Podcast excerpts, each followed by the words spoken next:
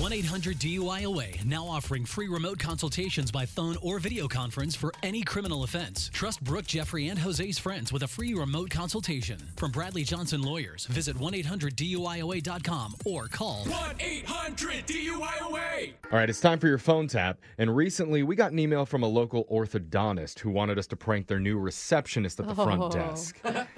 and so apparently, she just started working there about a month ago. And already, she's had to handle some unusual questions from patients about dental procedures that she just does not know how to answer. Oh my God. I love messing with new hires. Yep. it's so easy. And so her boss just told her, you know, in those situations, do your best to stay professional no matter what. Right. Well, today we're going to put her to the test with a few bizarre patient requests just to see how she handles them. We'll hear it in your phone tap right now. It's another phone tap. Weekday mornings on the 20s. Thank you for calling Orthodontics. My name is Lynn. How can I help you? Hi, my name's Matthew. I have an appointment to get my wisdom teeth taken out coming up here. Okay, so are you just calling to confirm or Well, no, I was just curious. For this type of procedure, they knock you out, right? the oral surgeon will use sedation anesthesia? Yes. Yeah, see, I don't think that's going to work. Are you maybe like allergic or Oh, no, no, I'm not allergic. It's just that regular anesthesia doesn't really work on me, you know? all right? Uh, Yeah, because I know that that's what they normally give you, but I broke my foot a few months ago and they had to put me under for surgery, and that did not go well. It's not like super wild to use like the sedation anesthesia. I bet your experience will be way better here. No, I don't think so, because you know how they put the mask over your face and then they tell you to count down from 10 to 1? Sure, that's a normal procedure we do. Yeah, well, I got to negative 87, and then they finally asked me to stop counting. So- Wow. Yeah, it just general anesthesia just does not work on me. So I don't know. Maybe you could just tell the doctor that I'll bring my own, and then we'll be good to go. No, so we can't have you bring in your own medication, uh, especially something that's not Well, prescribed. no, it's totally cool because I've had a few surgeries over the years actually, and at this point, I just make all my own anesthesia at home in my bathtub, and all the other Uh, doctors have said it's fine.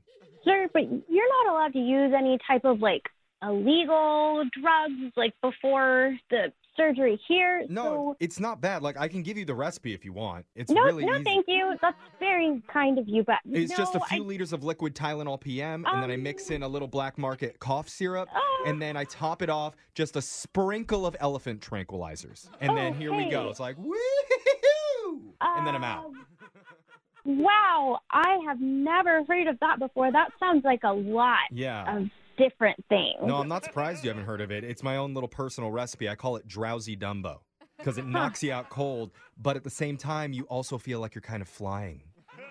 Okay. It's yeah. real good. No, definitely not going to suggest doing that before your surgery here with us. Oh, Um, I get it. I get it. You guys just don't want to deal with the insurance risk, right? Oh, That's fine. I'll just have my mom inject me in the parking lot. no, I definitely don't suggest doing that. No, Um, she's done it a bunch. She doesn't care anymore. It's fine. Okay. Thank you for that but information. no, I am going to warn you though. The injection needle is pretty huge because you know it's meant for elephants. So I Um. might be bleeding when my mom carries me in. I would just have some gauze ready, wrap it around the injection site, and then I'll be good for the surgery. oh, wow. That's not going to work. You can't come into the office bleeding. Okay. Well, can you have like an assistant come and meet me out in the parking lot and they can gauze me there? No, I definitely would not feel comfortable sending anybody out to patch you up in the parking lot. Oh, man. So I don't know if we're really going to be able to do this surgery now. I just, I'm definitely going to have to tell the doctor. No, th- I mean that's fine. Go and tell the doctor whatever. But can you also tell him that during the surgery he should talk to me in a baby voice? Excuse me?